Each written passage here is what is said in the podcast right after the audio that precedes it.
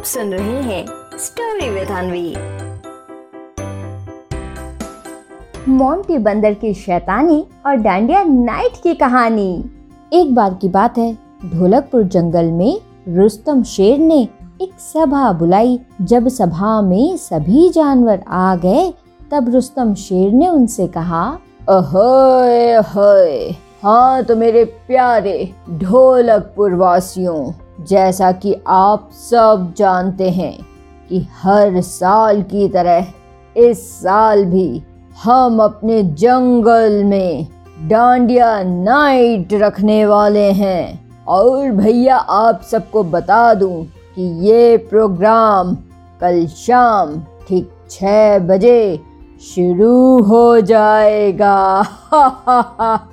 अच्छा अच्छा तो मैं क्या कह रहा था कि आप सबसे ये निवेदन है कि आप सभी अपनी अपनी डांडिया के साथ यहाँ पर ज़रूर आए और इस खूबसूरत प्रोग्राम को सफल बनाए। अरे भैया मैं तो कल के लिए बहुत ही खुश हूँ। कल तो मैं झूम झूम कर डांडिया खेलूँगा।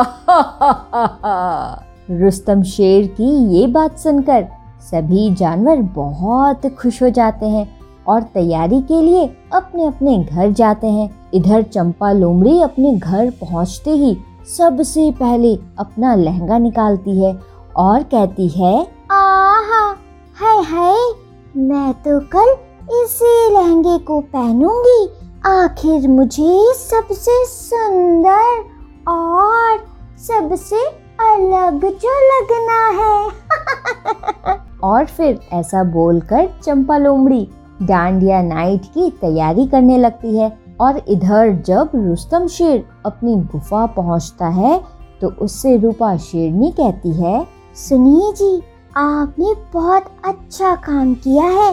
कल डांडिया का प्रोग्राम रखकर आपको पता है, जब से चीका और मीका ने कल डांडिया के बारे में सुना है, तभी से चीका और मीका बहुत खुश हैं।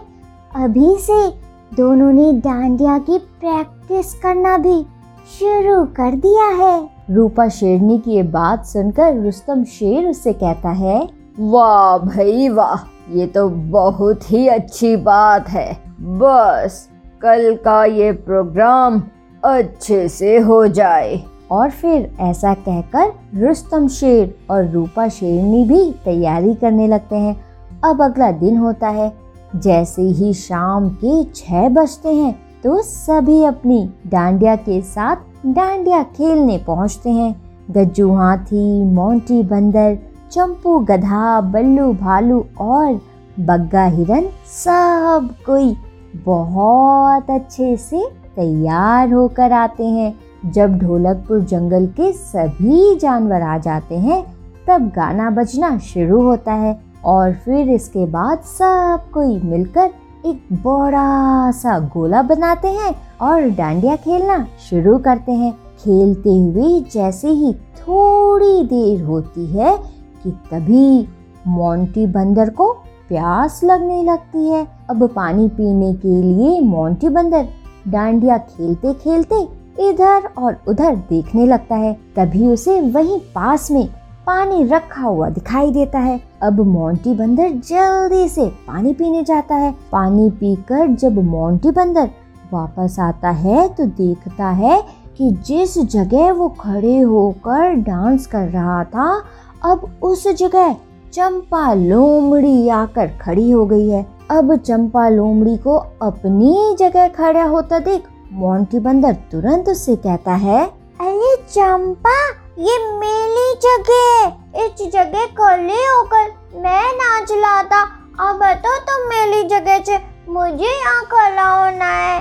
फिर मोंटी बंदर की ये बात सुनकर चंपा लोमड़ी उससे कहती है, आहा हाय हाय मोंटी बंदर, ये क्या कह रहे हो? अब मैं इस जगह खड़ी हूँ तो अब ये मेरी जगह है। अच्छा देखो तो कितना सुंदर लहंगा पहना है मैंने। इसीलिए अब मैं इस जगह से नहीं हटने वाली। जाओ जाओ। अब तुम कहीं और चले जाओ। अब चंपा लोमड़ी की ये बात सुनकर मोंटी बंदर को गुस्सा आ जाता है और फिर वो गुस्से में चंपा लोमड़ी से कहता है दे तो चंपा मुझे तुम गुत्ता मत दिलाओ। ये मेरी जगह है। यहाँ पर मैं था। तुम किसी दूसरी जगह जाकर खेलो। मुझे नहीं जाना। मैं तो यहीं पर लूँगा। मैं तो यहीं पर डांडिया खेलूँगा।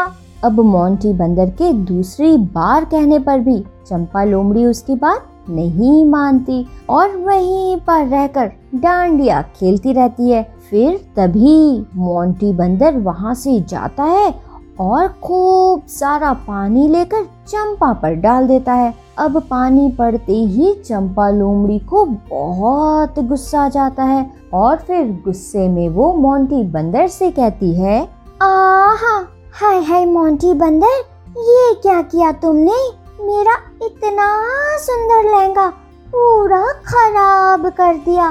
तुम्हें पता है मोंटी बंदर पूरे पूरे दो घंटे लगे थे तैयार होने में। अब तो मैं तुम्हें मोंटी बंदर छोड़ूँगी नहीं। और फिर ऐसा कहकर चंपा लोमड़ी मोंटी बंदर को पकड़ने दौड़ती है। अब मोंटी बंदर आगे आगे और उसके पीछे पीछे चंपा लोमड़ी होती है और फिर थोड़ी देर बाद इन दोनों की वजह से सभी जानवर एक दूसरे से टकराने लगते हैं और सब एक दूसरे के ऊपर गिर जाते हैं। अब डांडिया नाइट में ये सब देखकर रुस्तम शेर को बहुत गुस्सा आता है और फिर वो तुरंत गाना बंद करता है और बोलता है अहे अहे अरे भैया ये क्या हो रहा है? मैंने डांडिया खेलने का प्रोग्राम रखा था, न कि एक दूसरे को नीचे गिराने का। अब क्योंकि आप लोगों ने पूरे प्रोग्राम को खराब कर दिया है तो इसीलिए इस डांडिया नाइट को अभी बंद करता हूँ। ना कोई डांडिया खेलेगा और ना ही कोई एक दूसरे के ऊपर गिरेगा। और फिर ऐसा बोलकर रुस्तम शेर सभी को अपने अपने घर जाने को कहता है। अब रुस्तम शेर की बात सुनकर गज्जू हाथी तुरंत बाहर आता है और उससे कहता है महाराज इसमें हम सब की गलती नहीं है। गलती तो सिर्फ़ मोंटी बंदर और चंपा लोमड़ी की है। महाराज, यही दोनों आपस में लड़ने लगे थे। अब गज्जू हाथी की ये बात सुनकर रुस्तम शेर तुरंत मोंटी बंदर और चंपा लोमड़ी को बुलाता है और उनसे कहता है हाँ तो भाई, आप दोनों से कभी भी अच्छे से नहीं रहा जाता। कुछ ना कुछ आप दोनों को ऐसा करना ही होता है, जिसकी वजह से सबको परेशानी हो जाती है। इसीलिए अब आप दोनों की ये सज़ा है कि आप दोनों को यहाँ से बाहर निकलना होगा। अब आप दोनों यहाँ पर बिल्कुल नहीं रुक सकते। बताओ भैया, ये भी कोई बात हुई? कितना मन था कि अच्छे से डांडिया खेलूँगा। लेकिन इन दोनों की वजह से मेरा मूड खराब हो गया। अब रुस्तम शेर के गुस्से को देखकर मोंटी बंदर और चंपा लोमड़ी मुँह लटकाकर वहाँ से चले जाते हैं और उनके जाते ही फिर से गाना बजता है और एक बार फिर मिलकर सब खूब मस्ती करते हुए डांडिया खेलते हैं। तो बच्चों, क्या सीख मिलती है हमें इस कहानी से?